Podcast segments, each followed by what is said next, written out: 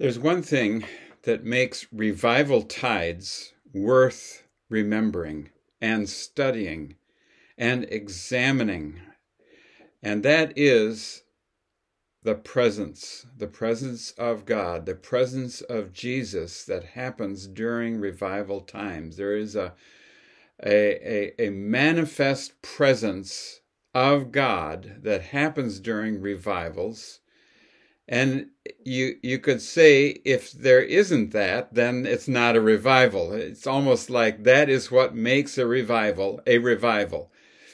So the thing is that we've forgotten the revivals, and therefore we've forgotten as Christians that the presence of Christ has come many times. And so this is a dimension of our history that has been lost and that I'm trying to recover by writing Glory Through Time. Okay, the, the book that I'm, the two books that I'm writing uh, at the present time.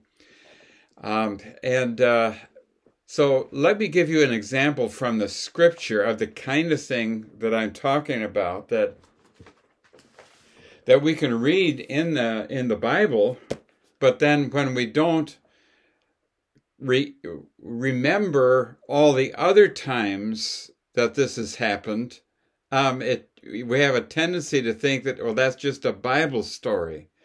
Uh, that's not reality, in other words. So here's an example from the scriptures of the presence of God.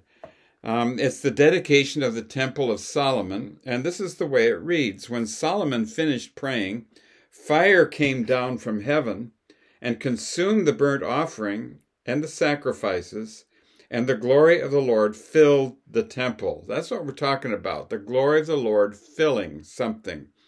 The priests could not enter the temple of the Lord because the glory of the Lord filled it. When all the Israelites saw the fire coming down and the glory of the Lord above the temple, they knelt on the pavement with their faces to the ground and worshipped and gave thanks to the Lord, saying, He is good, His love endures forever. So, what you can say is that when people discover the glory of the Lord and His presence is manifested, suddenly you're aware of who God is and what He's like. So these are important times. I mean, you would think that Christians would remember these times, and yet we don't. We don't uh, keep track of them. We don't uh, remember what happens during them or what did happen historically during them. And uh, let me give you an example of of a more modern time. This is ha- this happened in 1970 when the presence of God came down to Asbury, Kentucky. All right, on February 3, and this is in my preface of my book that I'm writing, so it's number one example because it happened in many of our lifetimes. So this is not something that happened long ago. It's a, it's an example of the presence. You see what I'm saying? It's an example that God does become present in a manifest way from time to time. All right, on February 3, 1970, God showed up unexpectedly at Asbury College, a Christian school south of Lexington, Kentucky. Students and faculty had assembled for a mandatory chapel service in Hughes Auditorium. What was intended to be a 50 minute service ended up lasting 185 hours nonstop 24 7. The presence of Jesus was so powerful that no one wanted to leave the service. They were afraid they might miss something important.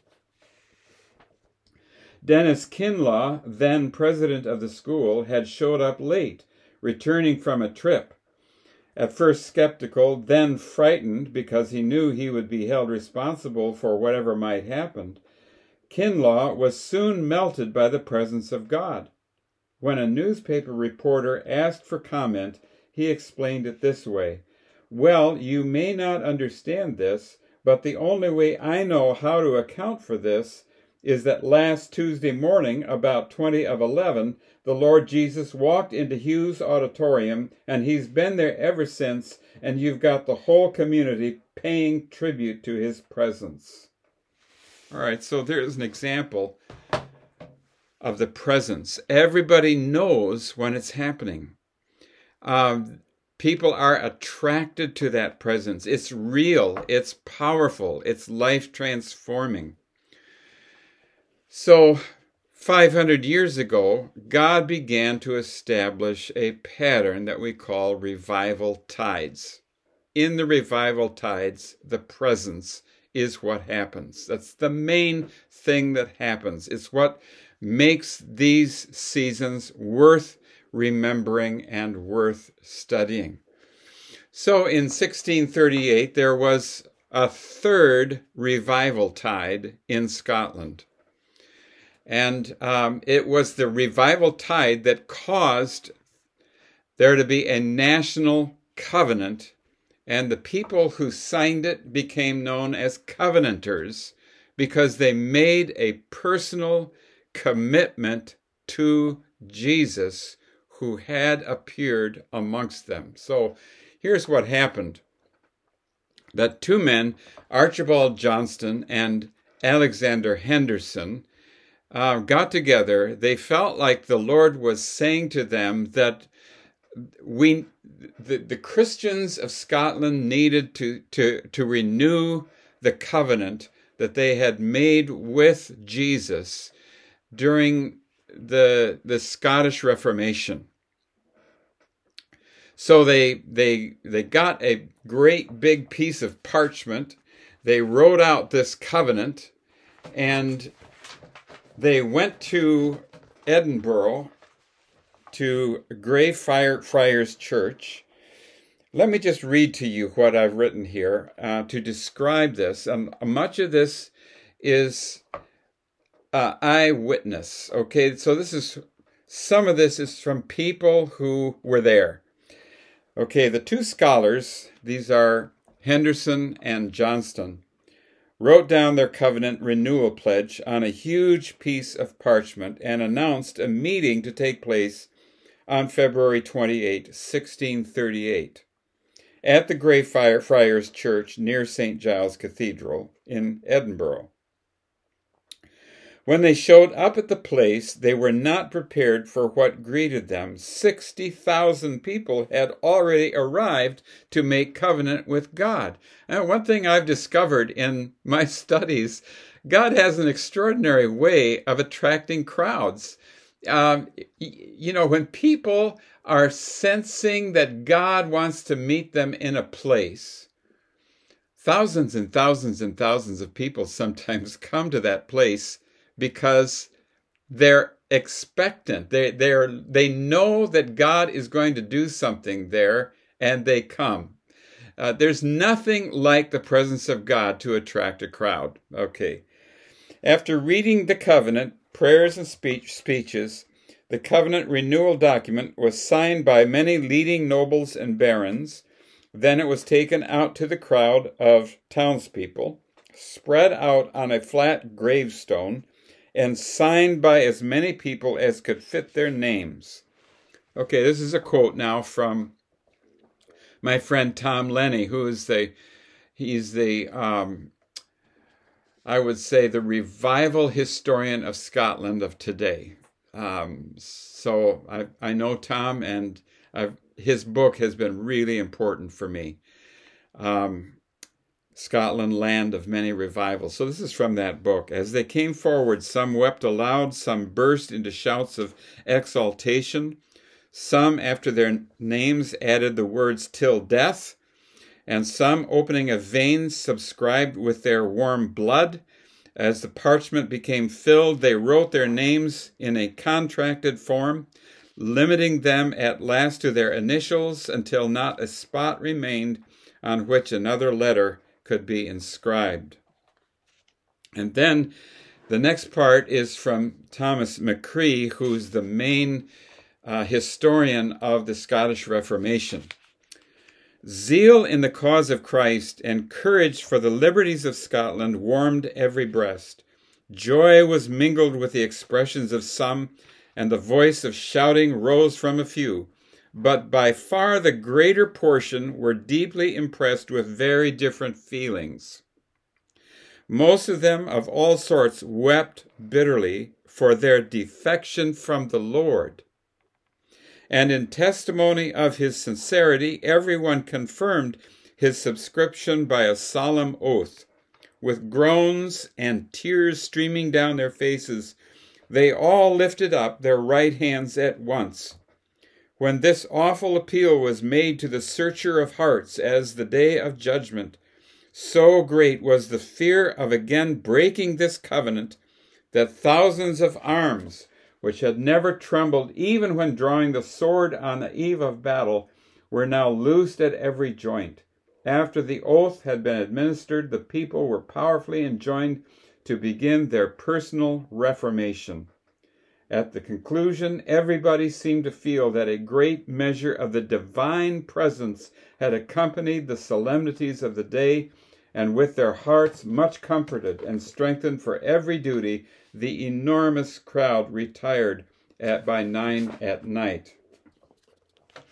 That was only the beginning, because what happened after that, uh, there were copies of this covenant made and they were distributed all over Scotland. And so here's uh, the experience of Archibald Johnston, who was one of the co authors of the covenant, and he went to church um, a, a, week or two later um, at Currie near Edinburgh. The pastor was John Chart, Chartre, and he. Uh, was leading his church then, just a local church in the Edinburgh area, and they and it came time in the in the service for the church to renew the covenant. So this is the description of that. And and this was happening all over Scotland now. In the twinkling of an eye there fell such an extraordinary influence of God's Spirit upon the whole congregation melting their frozen hearts, watering their dry cheeks, changing their very countenances, as it was a wonder to see so visible, sensible, momentous a change upon all, man and woman, lass and lad, pastor and people, so that Mr. John, being suffocated almost with his own tears, and astonished at the motion of the whole people, sat down in the pulpit in amazement, but presently rose again when he saw all the people falling down on their knees to mourn and pray. And he and they for a quarter of an hour prayed sensibly with many sobs, tears, promises, vows to be thankful and fruitful in time coming. Can you sense the presence of Christ? Going back to Scotland after a season and renewing a covenant. Personally, there's more happening here, in other words, than people becoming Calvinists. There's more happening than people just uh, adopting a certain uh, form of government, a polity of church uh, called Presbyterianism. This is a renewal of the covenant they had heart to heart, deep calling to deep. Um, the Jesus coming to Scotland to start something that was going to change the world revival tides. They knew that they had been chosen for some hard to understand purpose. They couldn't, I'm sure, define what that was. But what we know now that we look back on it this was the first season or se- uh, series of revival tides. And those revival tides are going to spread out to America and they're going to end up in China. And today we have the Back to Jerusalem movement. So I'm excited to be writing about this. Uh, my book is about to come out in at the end of the year, I think, published by TBN, and I hope that you will invest in it and uh, receive the treasures of the presence that God has been manifesting time and time and time again throughout our history.